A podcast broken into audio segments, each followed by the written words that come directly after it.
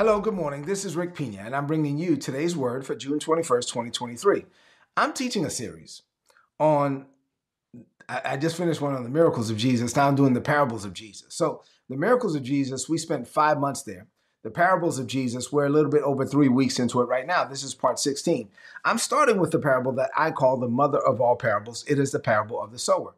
The title of today's message is Taking God at His Word. Put in the chat, I take God at his word and entering into God's rest. So it's like a two part title taking God at his word, entering into God's rest. Say that I enter into God's rest. When you enter into God's rest concerning something, when you're resting and you know that God is working, man, you're not going to be moved by the things of this world and you will not allow the weeds of the world to choke out the word that you receive from God. Yesterday I talked about whatever you whichever one you feed more, that's the one that's going to grow. Say this. Say I feed the word and I starve the weeds. So we're going to starve our doubts and feed our faith. Say amen to that. Get ready to receive the word this morning.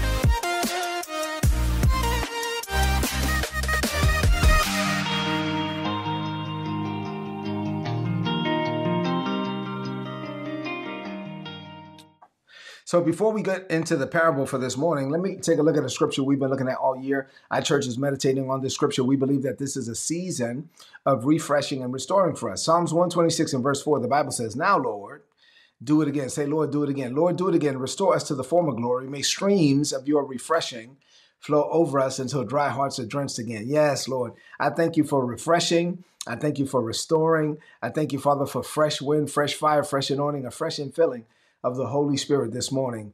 Fresh wind. Say amen to that. Say, I receive it. All right. So let's talk about this parable again. In the parable, Jesus talks about four different types of soil.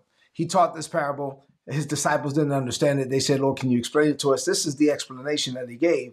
And then I'm going to talk about resting today. He says, well, there's different types of soil. So the farmer is like God. He takes the seed, which is the word of God, and he sows it down inside of people, which is the soil, right? And sometimes the seed of the word falls along the path. And that's like the people that hear the word of God, but their understanding is unfruitful. As a result, Satan comes immediately and snatches away the word that was sown in their heart. Other people are like seed that's planted amongst the rocky ground. These are the people that hear the teaching, but uh, although they quickly and gladly accept it, although they're super loud in church and they say amen, and all of that on today's word. They're putting, amen, go ahead, Pastor, all of that. That's cool. But if you do not allow the word to go deep into your life, then then this type of soil, you know what happens as soon as trouble comes, persecution comes because of the word, the power of the word attracts trouble and persecution. These people, they're quick to give up. Now, other people like see that's planted amongst the thorny weeds. This is what we're talking about today. These are the people that have the word of God down in their heart.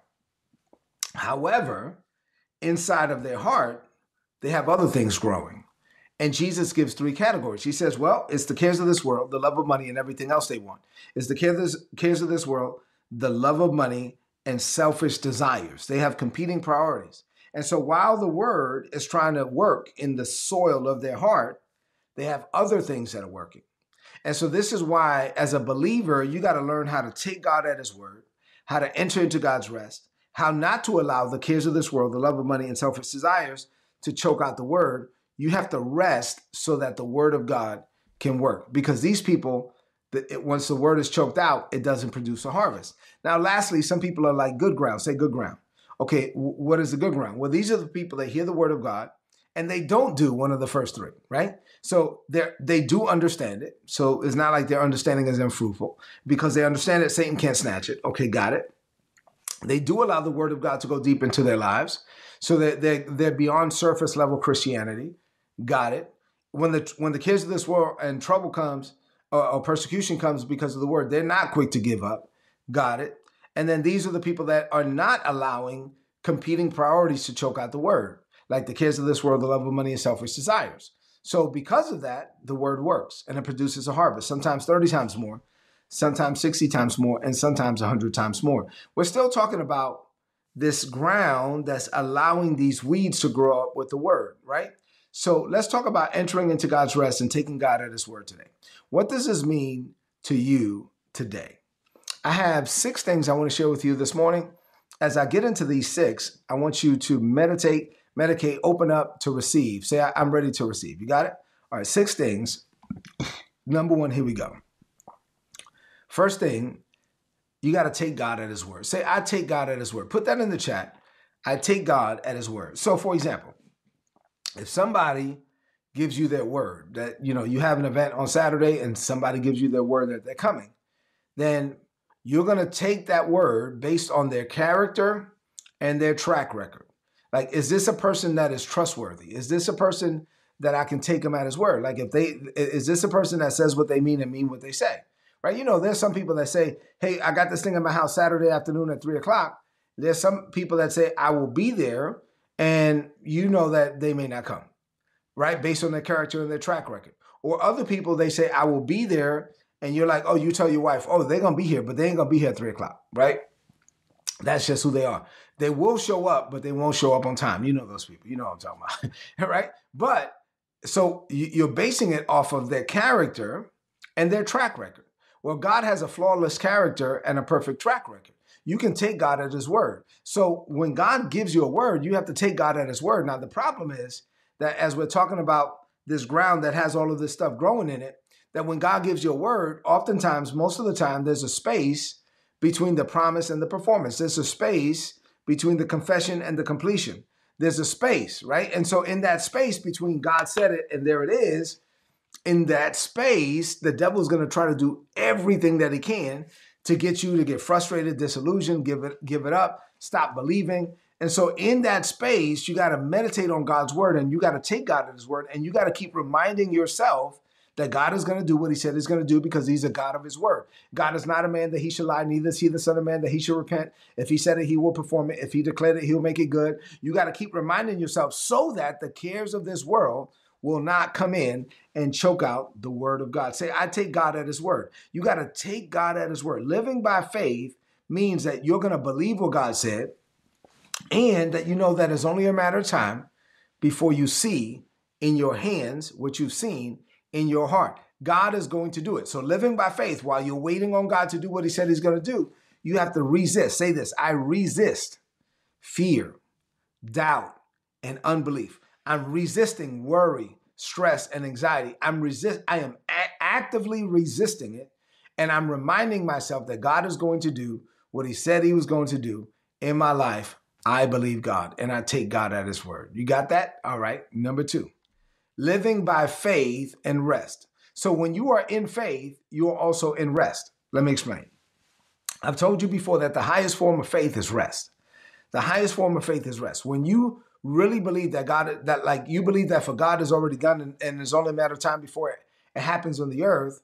If you believe that God is going to do what he said he's going to do, that for him is already done. For you is is is for you for him is past tense, for you is future tense, but it's going to happen, then you enter into uh, God's rest. Real faith, put this in the chat.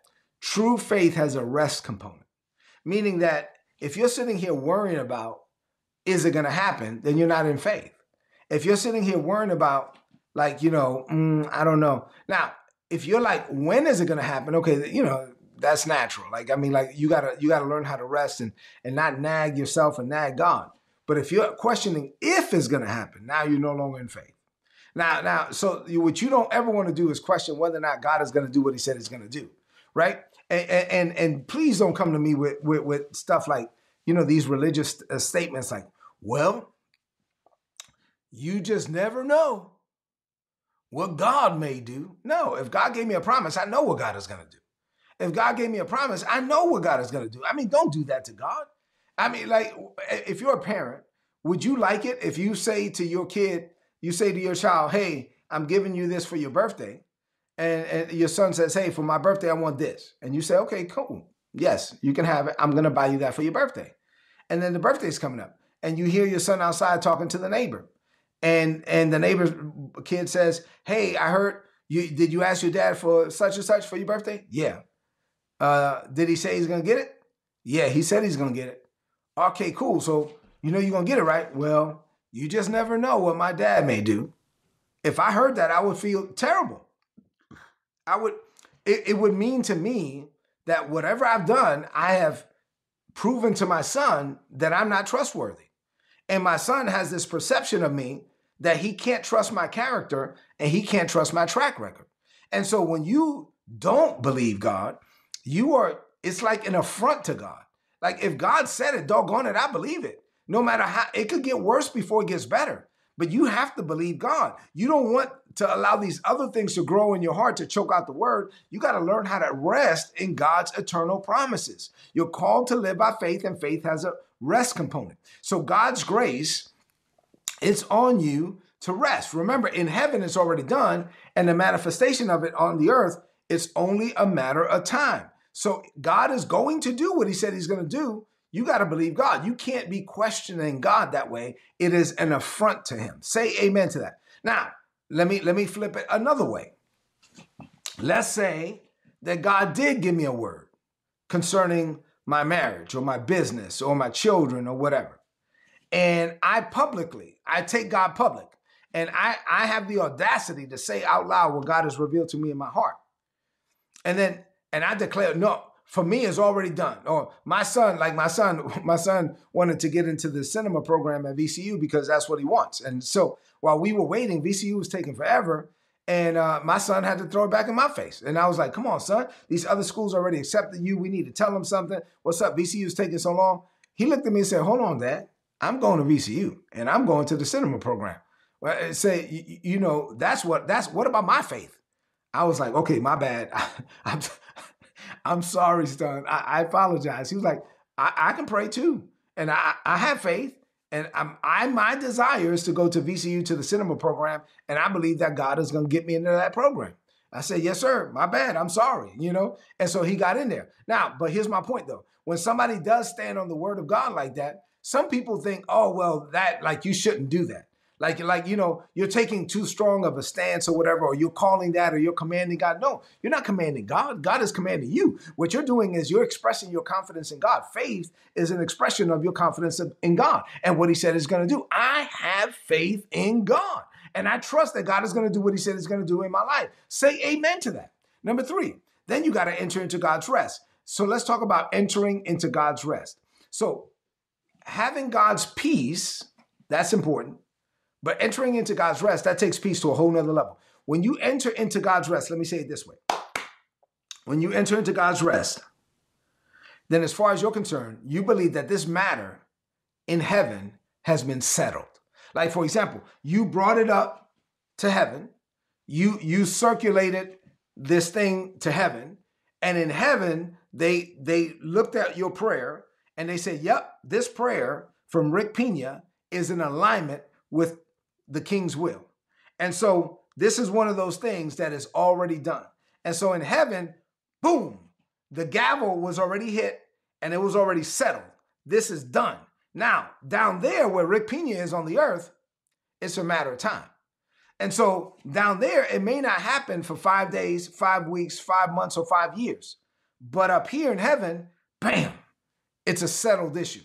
So when you believe that in heaven it's settled, like, if you really, really believe that there's no way that this is not going to happen, like this thing is settled, then you enter into God's rest concerning it.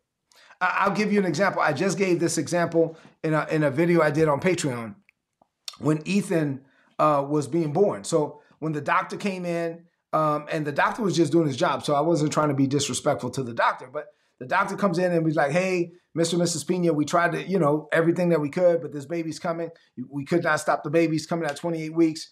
And then he went on and just real quick, because it's not part of my message, I'm just sliding this in for free. So he was like, uh, real quick. So, um, yeah, his lungs are not going to be developed. So, so he's not going to be able to breathe when babies come out. Normally, babies breathe. And so when your baby comes out, he's not going to breathe. So don't be alarmed. We have a whole team of people here. We're going to intubate the baby. Let me explain to you what intubating is. They didn't know my wife was a medical professional. And so they she they walked through the thing about the tube and the windpipe and blah, blah, blah. And they're going to have these people here. And then we're going to have to put your baby in this machine because his eyes won't be developed. He's going to have jaundice. And then and then uh, he may have eyesight problems for the rest of his life. And his lungs won't be developed. He may have respiratory ch- uh, issues and blah, blah, blah. And his skin won't be developed and he, and we need to put him in this special machine, and this, and went on and on and on. And while this guy was saying this to me, and, and um, Monique Farrell that's watching is, you know, he was one of your friends. Uh, nothing wrong. I mean, he was doing his job, but I'm saying like the Holy Spirit was saying something else, and the Holy Spirit was screaming to me the whole time, "Don't receive any of that." Right, right. None of that. Don't receive any of that. And so when the man was done, I grabbed Isabella's face. I said, Are you done? He said, Yeah. I grabbed Isabella's face. I pulled it towards me and I said, Babe, we don't receive anything that he just said. None of that applies to us. Why? Because I believe that God was saying in heaven, this thing over Ethan is settled. And so in, in this case, obviously the manifestation was quick. Ethan came out, the whole team was ready because they thought he was not going to breathe. That little joke, they say he was not going to scream. He was only this big. He came out screaming. And then the whole thing they said about his eyes, none of that mattered. What they said about his skin, none of that mattered. What they said about his lungs, none of that mattered. Well, uh, Ethan has no issues. So that's a different story for another day. God deployed us into the NICU for 56 days. God wanted us there. To God be the glory. There's nothing wrong with Ethan. But my point is, if you really believe that something is settled in heaven, you're going to rest in it. It was never a moment of, well, is God going to do it? No, if God said it, he has to perform it. And when you are resting, you don't take on the pressures of this world. When you are resting, you don't take on the cares of this world. You're not going to allow the cares of this world to choke out the word. Why? Because I'm resting. All right, so let's talk about the power of God's rest. That's number four. The power of God's rest. In God's rest, you don't take on the burdens of this world. You don't take on the cares of this world. So in God's rest, what you do is you learn how to relax. You, you learn how to, you believe that God is going to do what he says he's going to do, and it's only a matter of time. So you're not stressing because if you start stressing, then the stress can choke out the word. What you don't want to do is you, you're not susceptible to stress, anxiety, fear, worry, unbelief because you know that those things are going to choke out the word. You are confident that God is going to do what he said he's going to do. So you start resting in the word of God. You are resting. You're like the farmer, going back to this analogy, right? Jesus gives this illustration. The farmer sows seed. And once the seed is in the ground, the farmer believes that the seed is working even when he doesn't see it's working, right? So the farmer believes that the seed is in the ground and the farmer's like, well, I can't see it no more. But the farmer believes that it's working, even when he's when when he can't see that it's working. And so the farmer doesn't have to have a degree in agriculture for the seed to work. The, the farmer doesn't even have to understand how it works. He just has to believe that the seed is working, even when he doesn't see it working. So this reminds me of another parable that I'll deal with later on in the series. It's called the parable of the growing seed. From Mark chapter 4, verses 26 through 29, I want to share this with you for this parable. This is what Jesus said. This is what the kingdom of God is like.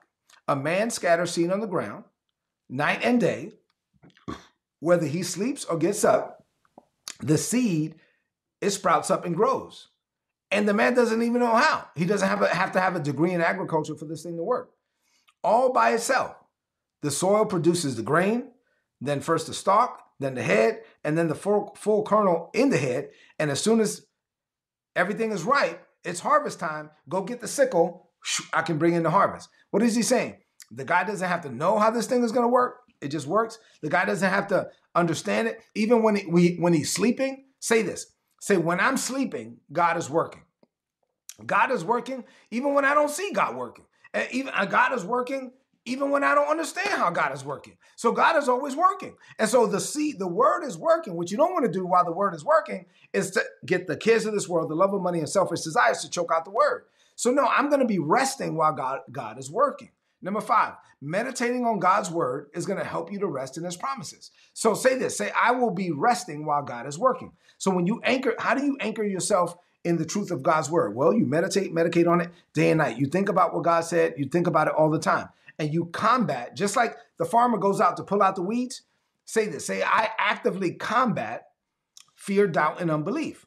So you want to pull out those weeds. You want to combat. You want to be on the offensive. The farmer's out there pulling out weeds. You want to pull out the weeds of the cares of this world, the love of money, selfish desires. And you want to know that when the thoughts come, and the thoughts will come. I had a conversation yesterday with somebody about this that she said to me, Well, I, I can't wait to get to the point where I'm not going to have no negative thoughts. I was like, Hold on for a minute. There is a devil, and the devil gets a vote. The devil's going to do everything that he can to sow thoughts of negative seeds in your heart and in your mind.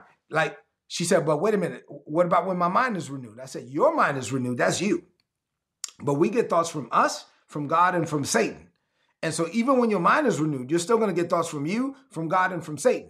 So you still have to combat those negative thoughts. Those negative thoughts are going to come, but one of one of the good ways to do it is by this is why I wrote the books on the the affirmations. Open up the book and declare the word of God. As you declare the word of God over your life, over your children, over your marriage, over your, your finances, your health, your career, as you declare the word of God, you're reminding yourself of what God said. And so so you battle, how do you battle it? You battle it with the word. Remember when Jesus was being tempted? How did Jesus fight back Satan? Every time Satan came with something, Jesus said, It is written. You need to know the word of God, get it down in your heart. And every time Satan comes with a negative thought, you say, No, no, no. It is written. And you come right back with the word of God. Say amen to that.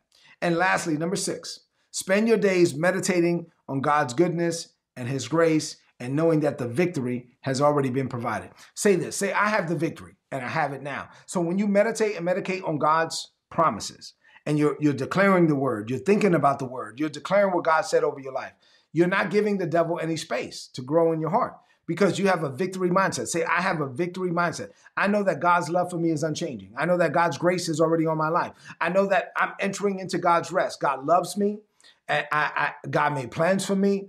God wants to use me. It's all about Him. It's not about me. So while you are resting in God's love and His grace, then, then yeah, these weeds of fear, doubt, unbelief, cares of this world, love of money, selfish desires, these things won't grow in your heart. Why? Because you're resting in God. Say this say, I rest in God. Let's close this message out with a declaration of faith.